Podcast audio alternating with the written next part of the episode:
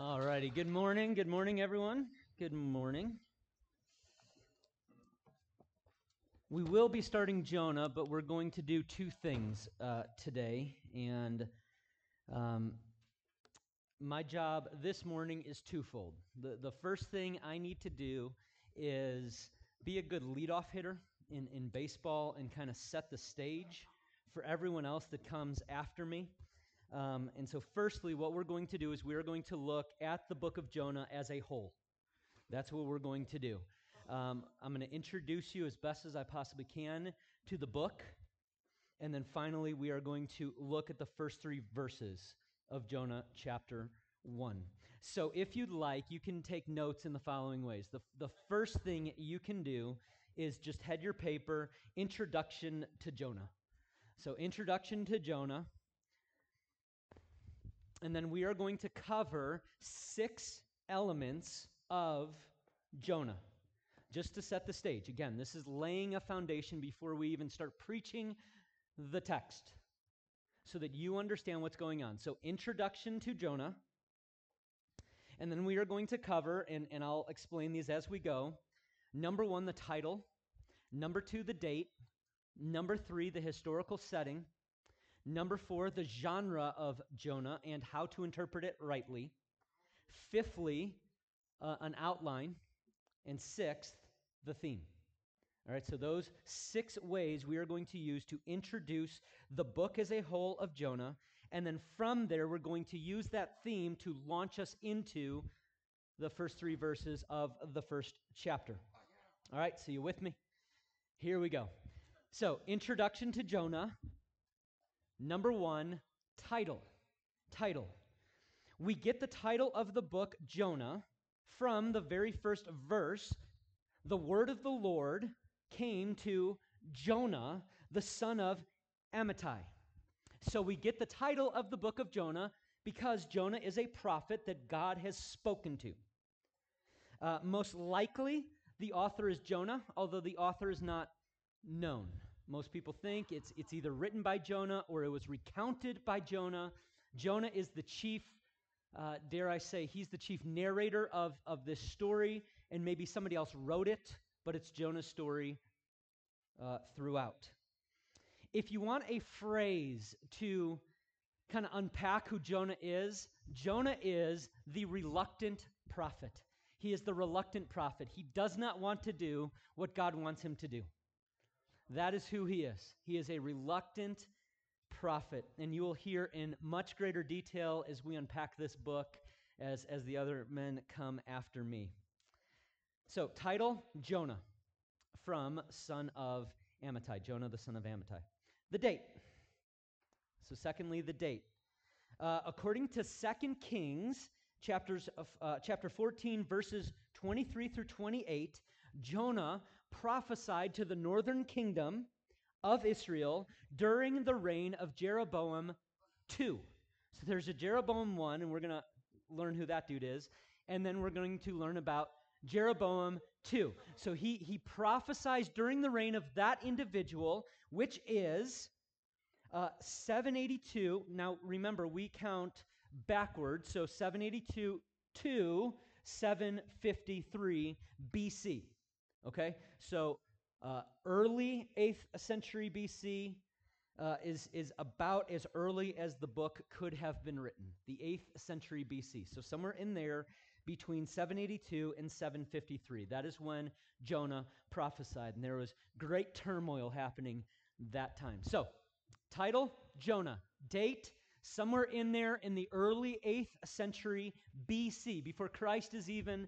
Uh, has, has even incarnated, has come to earth, uh, has been born. So we're, we're before the era of, of Christ. Historical setting. And, and for this, I need to kind of unpack from creation to where we are because this is very important. So, in the beginning, God created day one, day two, day three, day four, day, day five, day six, creates Adam. Okay?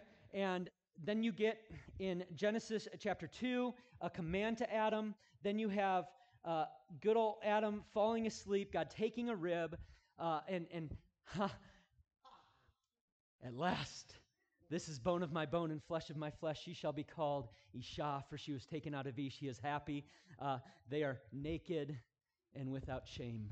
And then all of a sudden, it all goes downhill in chapter 3 as the fall of man comes. Then you have the flood of Noah. You, you fast forward again, and you have the Tower of Babel. And right after that comes God's covenant with Abraham. God is choosing a specific man and a specific people to bestow blessing upon them. You see the covenant blessing go through Abraham to Isaac to Jacob. You see it then, as it were, protected by Joseph in Egypt, but then it goes to Judah. And so you have these twin realities because they are now in Egypt, and that sets the stage for Moses. And Moses comes and he gives the law of God, the covenant, uh, the covenant law of God. This is how you are to act, O people of God. It is then reiterated in Deuteronomy. The entire book of Deuteronomy sets that stage. Moses leaves the stage. Joshua steps up, takes them into the land, and they destroy a whole bunch of stuff. And they take the land. Joshua dies, and then you enter into the time of Judges, where the, the end of the book of Judges says everyone did what was right in their own eyes, and there was no king in Israel. And so in 1 Samuel, the people come to Samuel and say, Give us a king like all the other nations, so our king can go and fight our battles for us. And so God gives them Saul. And so here's Saul standing taller, a foot taller, a head taller than every other person.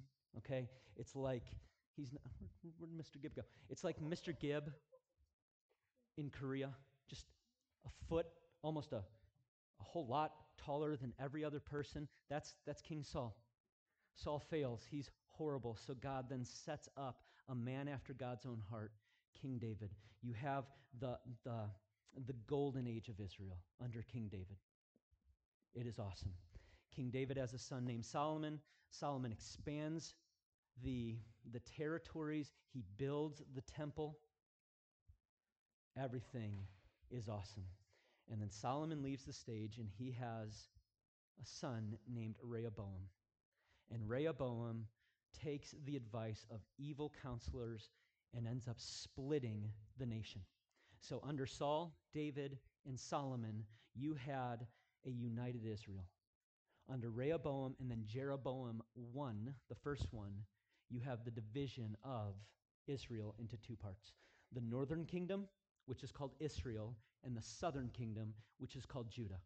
And so you would have kings reigning at that time, and then God introduced in a special way the office of prophet to come and speak mainly to the kings of Judah and the kings of Israel. And sometimes they would prophesy against foreign nations. Okay, so you see that happen as well. But mainly, the office of prophet was to come to these kings and say, Rule righteously. Stop sinning. Stop causing Israel to sin. Come back to the Lord. Come back to the Lord. Leave your sinful ways. Come back, come back. Lead righteously. And so, within that kind of distinct period of northern Israel and southern Judah, up pops Jonah.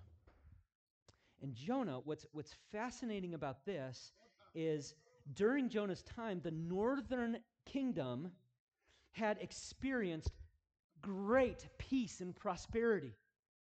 They were experiencing great wealth. The, the borders had expanded. Jeroboam, two, had expanded the borders back to Davidic, Solomonic levels. It was amazing. And it was mainly because of the weakness of the main empire to the north, and that was Assyria. Okay, so you have the expansion there.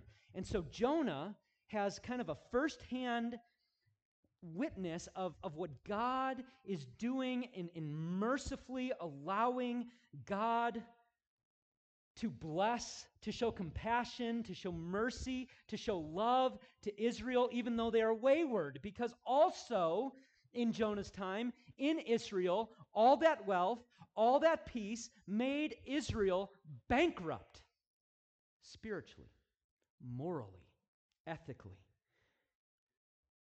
So you, you see kind of a twin reality. They are expanding the borders, they are growing great wealth, they are, they are living in the lap of luxury, but at the same time, they are drifting, they are dying, and the most important thing spiritual life, morality, and ethics, because those two other things flow from your view of God. So this led to God eventually, because of this reality of, of Israel in their decadence, looking out at God and saying, nah, nah, we don't need you. God ends up judging Israel by the Assyrians in 722 BC. So that happens after Jonah's time. Okay? So that kind of gives you a historical setting of what is going on. Now, prior to that, so prior to 722 BC, God sends Jonah to Assyria, to Nineveh. And uh, it, it's just an amazing thing. Assyria was infamous for its cruelty, they were a horrific empire. You did not mess with Assyria. They were evil in the way that they conducted warfare.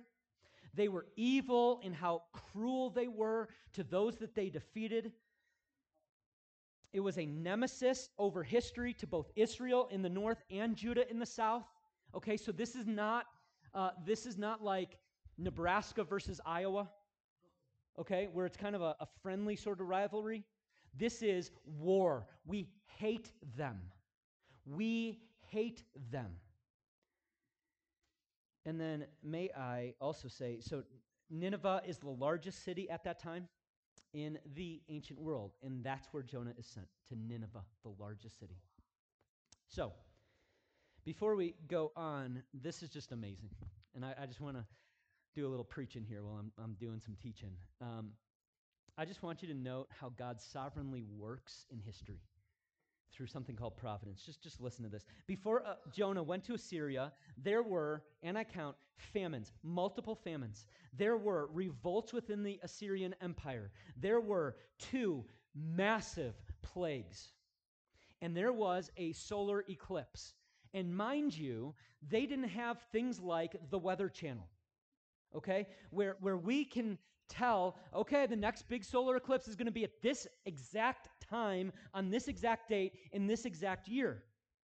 So uh, don't look at this anachronistically and say, well, duh, solar eclipses just happen. Duh. No. To them, they don't, they don't see it that way. They don't see it like we did in 2017, where some of you might still remember. We got in the bus, we went down to Giltner, we went to the uh, Christian Resource Center. We all looked up there. We all went, woo, ah. Or some of you went out into the football field. We, we made shirts for it. Some of you might have bought the shirts, the total eclipse of the heart and Nebraska and all of that stuff. No, they were not expecting that. And all of that was God's way of just kind of tilling the soil, getting them ready. Famines, plagues, eclipse. Where's your heart? Where's your heart, Assyria? I'm messing with you. And then, while I'm messing with you, here comes the prophet Jonah. And so, this is how Jonah, or this is how God woke up a people. He brought famine, he brought plagues, he brought eclipses. And you will see that Jonah's message is not what we typically expect a message to be today. It's eight words. There's nothing about the love of God in it. And so that's a later chapel. I will not steal that thunder. Last thing you need to understand about the historical setting. We're still in a historical setting. I just need to set this. The people of Israel had a distaste for Assyria. You need to know that. Israel hated Assyria. Okay, legitimate hatred. So there's hatred of Assyria, and at the same time, note this as well, there was a pride over their spiritual uh, love from God. Th- They, they, they saw themselves as superior to the rest of the world because God had bestowed upon them the law, the covenant, and all of that. They are the special people of God. And instead of being humbled by that, that a God so holy and so righteous and so just could look upon them, sinful as they are, and love them despite it, instead, what they did is they puffed up their chest in pride. Look at how great we are. And that's why at the end of our time today, you're going to see Jonah run as far away from God's command to go to Nineveh. Because the gospel, the, the message of mercy, is not for them. They don't get mercy. We get mercy. They don't get it. And so here's the thing, and this is just unbelievable.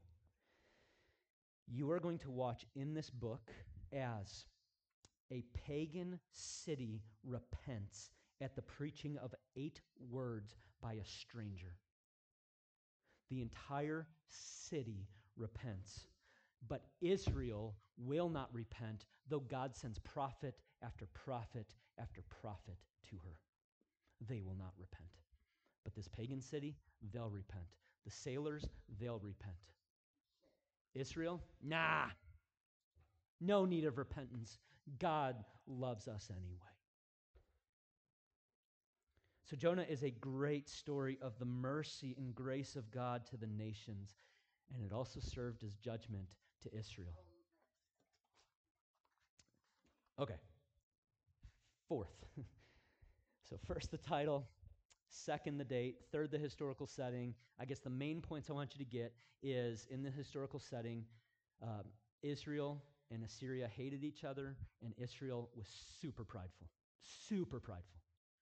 Fourth, the genre and interpretation of the book. This is this is vital. So so tune back in.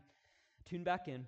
There's four different ways that you can see this and therefore four different ways that you can interpret it. Three of them, please hear me, three of them are wrong. Okay? Four different ways, three are wrong. I want to bring them up to you so that you have a good argument for when somebody says, oh, it's just this. Okay, so we're not going to skip the wrong ones. I want you to be able to have an argument for why you don't believe it's this. So, first one this is wrong. Wrong. Allegory. Allegory. You can interpret it or see it as, as through the genre of allegory. And here's what an allegory is it is a symbolic, fictional narrative wherein Jonah is the symbol of Israel.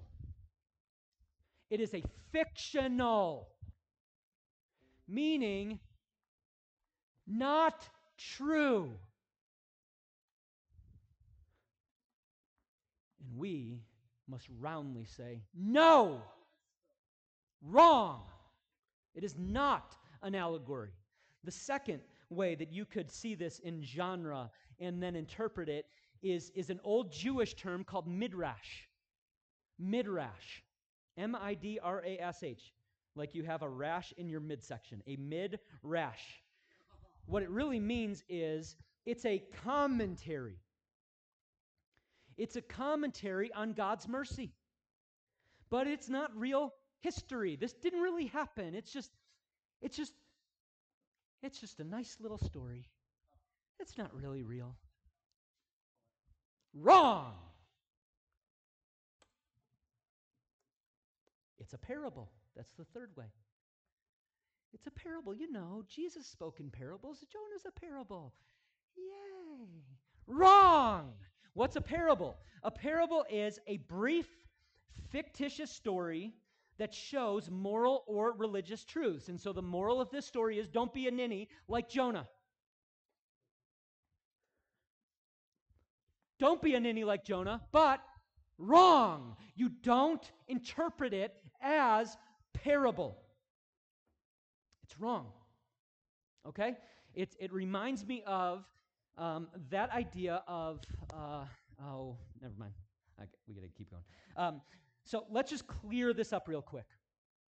Turn in your Bibles, before we even get to Jonah, turn in your Bibles to Matthew. Matthew. Mr. Zanger, we're supposed to be in Jonah. That's in the Old Testament. Matthew. Let Scripture interpret Scripture. Matthew chapter 12. Matthew chapter 12. Let's just clear this thing up for us. It's not allegory, it is not midrash, and it is certainly not a parable. Why do I say that? Matthew 12. To set the stage in the context for this, you have the Pharisees and the scribes arguing with Jesus. Previously to that verse, he, he says something just unbelievable. You will know them by their fruits. You will know them by their fruits. Out of the abundance of the heart, the mouth speaks. You brood of vipers. That's what he's telling them. And then in verse 38, the scribes and the Pharisees then answer back. Uh oh. Teacher, we wish to see a sign from you. Look at what Jesus says. But he, Jesus, answered them, An evil and adulterous generation. You will know them by their fruit. An evil and adulterous generation seeks a sign, but no sign will be given to it except the sign of the prophet Jonah. Period. For just as, I'm not going to read the rest, just as, then scan, find the comma, just as, comma, so. Because the first part of this clause is true, so then the second part is. Now let's look. So then, sorry, just as Jonah was three days and three nights in the belly of the fish, so will the Son of Man be three days and three nights in the heart of the earth. Look at the parallelism. Just as Jonah parallels, so will the Son of Man. Just as Jonah, Son of Man. Three days, three days, three nights, three nights, belly of the great fish, heart of the earth. Parallel, parallel, parallel, parallel. Keep looking. Verse 41 The men of Nineveh will rise up at the judgment of, huh, sorry, with this generation and condemn it. For they, the Ninevites, repented at the preaching of Jonah, and behold, something greater than Jonah is here. In essence, what, what, what else you get out of Jonah is that Jonah is also judgment against the scribes and the Pharisees of Jesus' own generation. Because the men of Nineveh, they repented. You guys, you have the Son of God. Nah. Crucify him.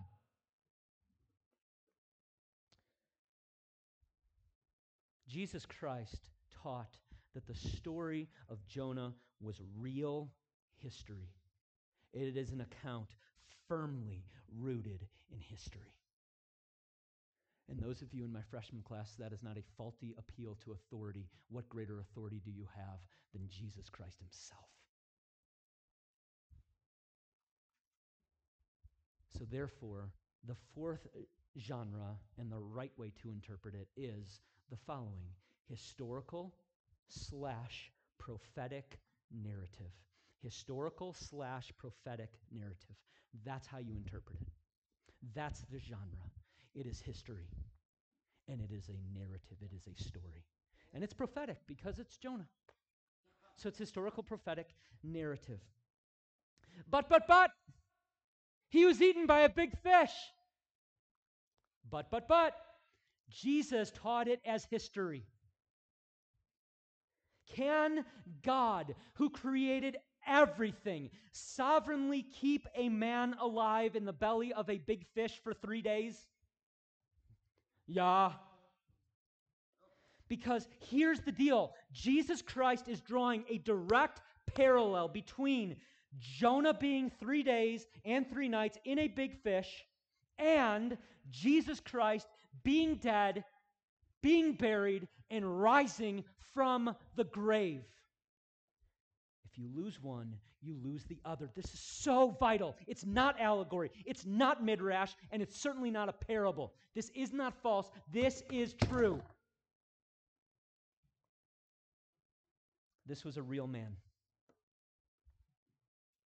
During real history, going to a real city, in a real empire, and preaching a real eight word sermon, with them really repenting, and God really holding back his judgment upon them the entire story of Jonah is presented to us as historical fact in the same way as Jesus Christ was really the second person of the Trinity. He really was incarnate. He came to the world as a baby, he grew up. He lived a perfect life. He died a substitutionary death. He was buried. He rose and he ascended to the right hand of the Father. That is fact. And so, therefore, because it is narrative, let me just share one key thing you need to know how to interpret this. And it's a three word phrase. No, it's a four word phrase, sorry. Narrative is not normative. Narrative is not normative. Narrative, the story, is not normative. It is not normal. Yes, it is absolutely true that Jonah is swallowed by a big fish. It is also true that God pursues the disobedient and the rebellious prophet. However, don't read into that that every single missionary gets to the field by being swallowed by a big fish. Don't look for your big fish moment. Well, God just didn't swallow me up with the big fish, so I guess I don't go to China for the love help you. And then, please don't also see, wow, God was so kind and merciful to a disobedient, rebellious prophet. Let me sin. This is great. No. No. No, no, no, no, no. Narrative is not normative. Just because it's in there doesn't mean that it's normal for us. All right. Fifth, an outline. This comes from uh, John MacArthur. So here's your John MacArthur moment. Um, an outline chapter 1, chapter 2, chapter 3, chapter 4. Each one has Jonah blank God's will. Okay? So, chapter 1, Jonah runs from God's will. Jonah runs from God's will. Chapter 2, Jonah submits to God's will. So, chapter 1, Jonah runs from God's will. Chapter 2, Jonah submits to God's will. Chapter 3, Jonah fulfills God's will. And chapter 4, Jonah questions God's will. So, chapter 1, Jonah runs from God's will. Chapter 2, Jonah submits to God's will. Chapter 3, Jonah fulfills God's will. And chapter 4, Jonah questions God's will. That's your outline. Finally, the theme. And we'll get into the passage. Here's the theme God's love and mercy extends to them. You know, us, we the us. We are happy with our us. We love our us's. We love our usness. I got my people around me. This is my us. Guess what? God's mercy and his love extends to them. Yep. God's love and mercy extends even to them. Israel is going to be humbled by the fact that they do not have a monopoly on God's redemptive love. It extends to them, the Assyrians. You could also read it this way God's compassion is not just for us, but for them. His compassion is for us in this room who know Christ. Oh, what compassion! But it's also for them the lost and dying world, that we need to go and get with the gospel. It's for them. Jonah is an object of compassion. You are going to see this throughout the book. But pagan sailors and pagan Ninevites are also beneficiaries of this compassion. And so the theme asks us a question. This is going to be something you talk about in your e groups. Here's the question that it asks Is my heart like the heart of God? Do I have compassion just for us? Or is there compassion for them? Is my heart like the heart of God? That's Jonah in 30 minutes. Now, we have three verses to cover. So, if you will, turn in your Bibles, if you're not already there, to Jonah. Jonah is a minor prophet. It's after the three biggies. Okay? Isaiah, Jeremiah, Lamentations, Ezekiel, then you get to Daniel, Hosea, and then you keep going and you get to Amos and Obadiah, and then after Obadiah comes wonderful four chapter Jonah.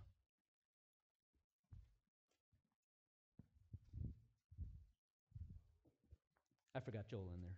Say it, Joel. Um, and as always, as is custom when I'm preaching, if you will, please stand for the word of the Lord.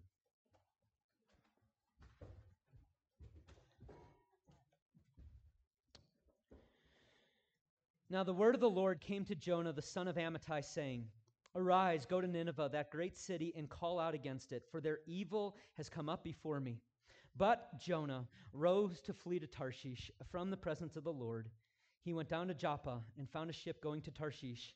So he paid the fare and went on board to go with them to Tarshish, away from the presence of the Lord. Let's pray. Heavenly Father, I just simply ask, God, that you would, in, in our short time remaining, that you would drive home the points of this passage. Keep me faithful to the text, and Lord God, I pray that your Spirit would work through your word to work as a scalpel against our hearts. And we pray this all in Jesus' name. Amen. You may be seated. Okay, so the theme now of the sermon. Okay, so that all that was all that was like the porch. Now we're in the house and we're getting getting after it. The title of the servant is The Reluctant Prophet Disobeys God. The reluctant prophet disobeys God. And we're going to look at it in two parts. We're going to look at the first two verses together, and that is the commission of God. God commissions Jonah to a task. And then you are going to see in verse 3 the second part, and that is Jonah's response to God. So the commission by God, and then part 2 is the response of Jonah. So look with me at verses 1 and 2. It starts this way Now the word of the Lord came to Jonah, the son of Amittai, saying, so God is speaking directly to Jonah here. Jonah is a prophet in the clearest definition of the word. God is revealing something special to Jonah. This is a divine message. And oh, by the way, uh, those of you who watched Veggie Tales earlier, try to erase your mind of that. Jonah was a prophet. Ooh, okay, stop it. Read the word. Let the word get you. Okay? Because, yeah. All right. We then, uh, sorry, I'm all lost. Okay. We, we also then see some information about Jonah. Jonah is the son of Amittai. Jonah means dove. Uh, Amittai means faithful. And so at the outset, here's kind of a definition of Jonah Jonah is a dove who is the object of God's faithful love. He is the object of God's faithful love. And nothing is going to change that. Nothing. In fact, what you are going to see throughout the book, you have multiple lines of, of mercy here. But what you're going to see throughout the book is one singular thread throughout it, and it is God's relentless, dare I say, ferocious love for Jonah. He never stops loving Jonah, even in the belly of the fish, and even at the end of the book. God is for Jonah, and he moves sovereignly through different means to get Jonah back exactly where God wants him to be. And here's what's so amazing about all of this let's apply it to us today. If you are in Christ, if you know Christ as Savior, God's love is for you. Because you are in Christ. The love of God the Father for his Son is infinite. And by repentance and trust in Christ, you have, as it says in Galatians, you have put on Christ. And so, therefore, God loves you with an everlasting love, Christian, in here. And in the same way that God is ferociously chasing after Jonah, God will also ferociously chase after you. Look at verse 2. God speaks. These are the words of God. Arise, go to Nineveh, that great city. This is the commission of, jo- of, of Jonah. Jonah, go.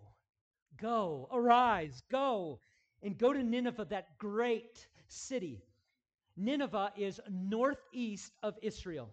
Okay, it's northeast, so it's that way if you're looking at me this way. So, northeast of, of Israel.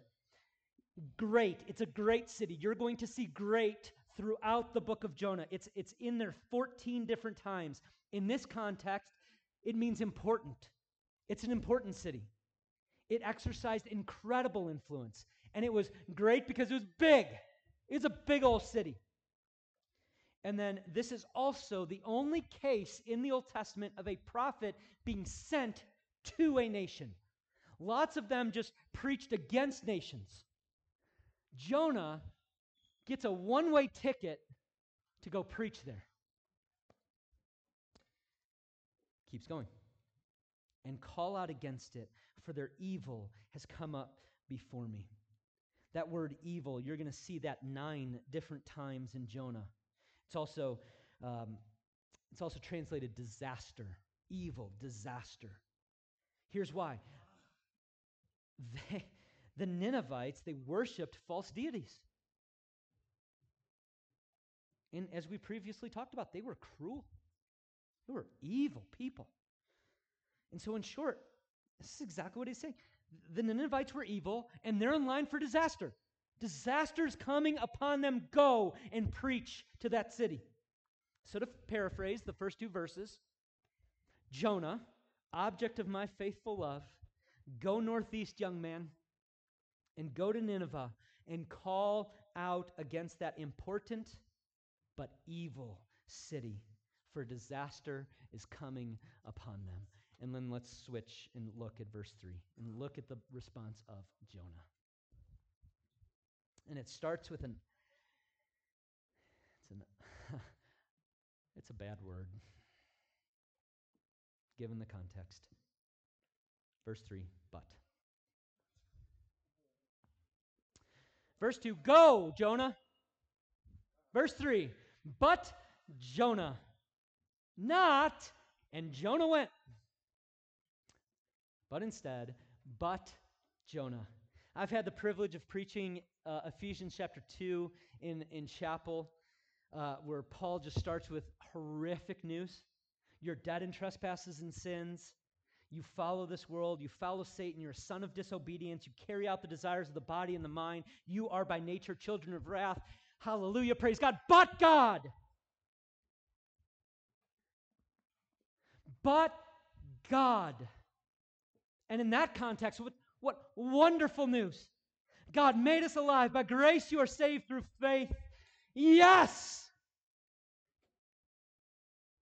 But Jonah. No. And let's see what happens.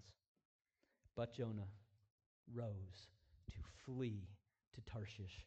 From the presence of the Lord, he went down to Joppa and found a ship going to Tarshish. So he paid the fare and went down into it to go with them to Tarshish, away from the presence of the Lord. All of our worst fears are confirmed. Let's look at it in more detail. We're going to contrast verses 1 and 2 against verse 3 and see how Jonah disobeys God. In verse 2, Jonah, go to Nineveh. Nineveh, in the northeast. Verse 3, Jonah flees to Tarshish. He found a ship going to Tarshish. To go with them to Tarshish. Three different times. Tarshish, Tarshish, Tarshish. Repetition is key.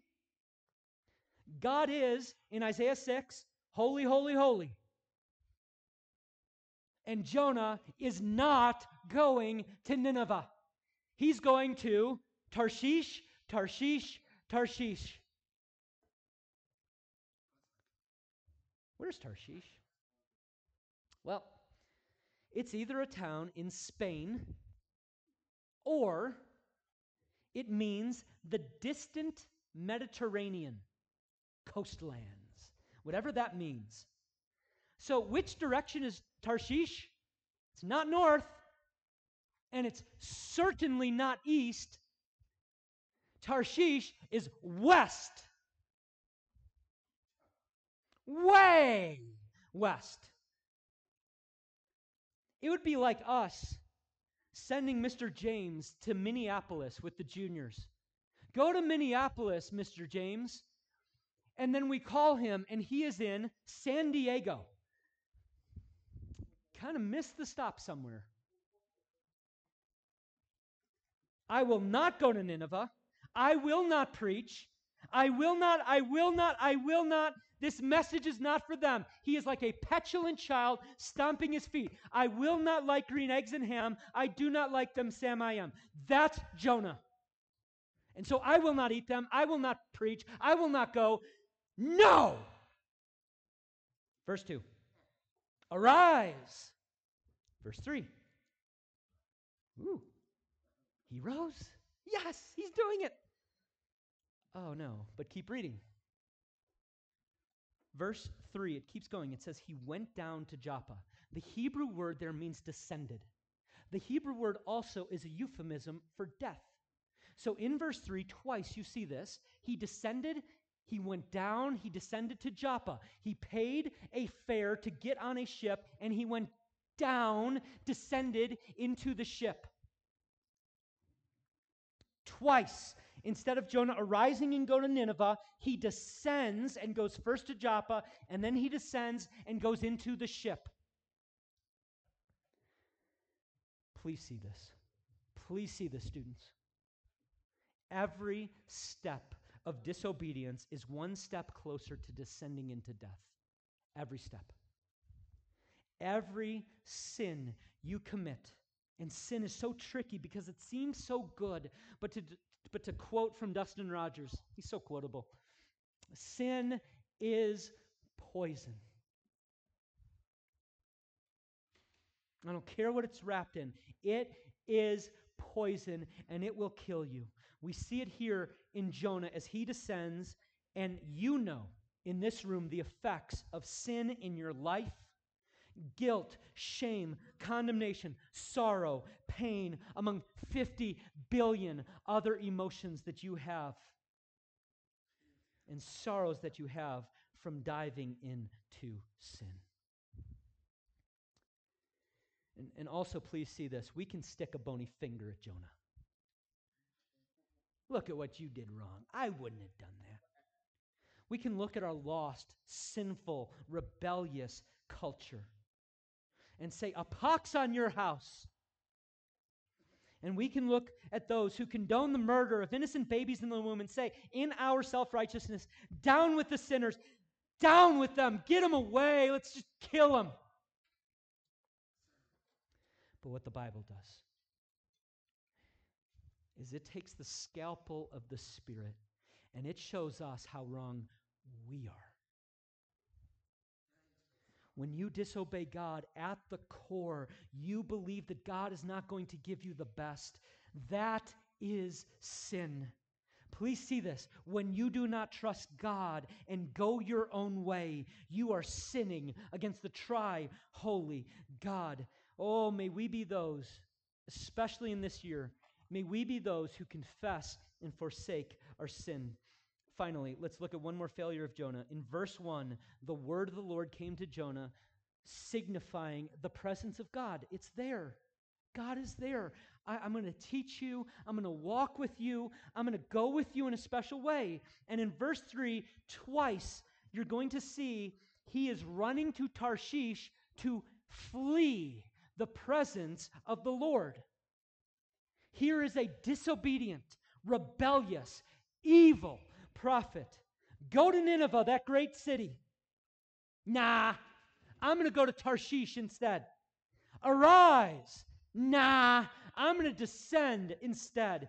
Hear and obey my word. Walk with me. Nah, I'm going to flee your presence. Oh, Jonah. Oh, Christians. Do we not know what Psalm 139 says? Where shall I go from your spirit? Or where shall I flee from your presence? If I ascend to heaven, you are there. If I make my bed in Sheol, you are there. If I take the wings of the morning and dwell in the uttermost parts of the sea, Jonah, even there your right hand shall lead me, and your right hand shall hold me. If I say, Surely the darkness shall cover me, and the light about me be night, even the darkness is not dark to you. The night is as bright as the day, for darkness is as light with you. Jonah thought that he could run from the presence of God, but the hound of heaven is going to get him. Dear Christian, here's the application for you. Where are you running from God? Where are you hiding from God? Where are you playing hide and seek like a two year old? Okay? My, my kids have savvied up. But I'll never forget when I was in Korea. This is going to embarrass Emma so bad next, next period. Let's play hide and seek, Daddy. Okay. One, two, three, four, five, six, seven, eight, nine, ten. And there she is in the middle of the kitchen with her head down and her eyes in her hands. Because if she can't see me, I can't see her. That's like playing hide and go seek with a two year old. That's like hiding from God. God can't see me, or I can't see God, so he must not see me. Don't be that way. God is God. Where are you going to go? Where are you going to flee him? Up high? He's there. Down low, he's there. Seas, he's there. Mountains, he's there. Everywhere you go, he's there. Oh, students, in your disobedient sinfulness, the answer is not to run away from God, but to run to him. Remind yourself of the cross. Remind yourself of the precious blood of Christ. Remind yourself of the Lamb who was slain. Remind yourself of Christ being forsaken by the Father so that you could be adopted as a son or a daughter. Remind yourself of Christ crying out, It is finished. The debt has been paid, sin has been paid for. And remind yourself that this Christ overcame death, overcame the grave. That's your hope in this life. And that's your hope in your death. I'm going to read the first two stanzas in chorus to Christ our hope in life and death. This is a new song. I cannot recommend it enough. What is our hope in life and death? Christ alone. Christ alone. What is our only confidence? That our souls to Him belong who holds our days within his hand, what comes apart from his command, and what will keep us to the end? The love of Christ in which we stand. Oh, sing hallelujah. Our hope springs eternal. Oh, sing hallelujah. Praise God. Now and ever we confess Christ, our hope in life and death. So we're done. You have a disobedient prophet. Go to Nineveh? Nah, Tarshish. Arise? Nah, descend. Be in my presence? Nah, I'm going to flee. But if I may, I'm going to steal from Mr. Falk just real quickly. I want to leave you with a cliffhanger. So you all come back next week and you're ready.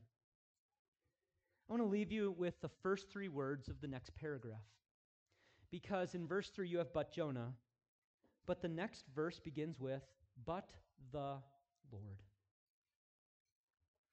And in those three words, you are going to find hope. Because I want you to remember who Jonah was. He is the dove who is the object of God's faithful love. And so, what you are going to see throughout this time together as we unpack this book is God eagerly pursues Jonah while also drawing others into a right relationship with Him. I'm excited for this. I hope you are as well. This is going to be great. Let's pray. Heavenly Father, Lord God, thank you for your relentless love, your ferocious love, your jealous love that will not let something come between us and you. Father, I pray, may you make our hearts more like you. May you cause us to stop running. Would you cause us to stop hiding? And would you cause us to flee back to you, run back to the cross, remind ourselves of the gospel, and to trust in you? We love you and pray in Jesus' name. Amen. Are we doing?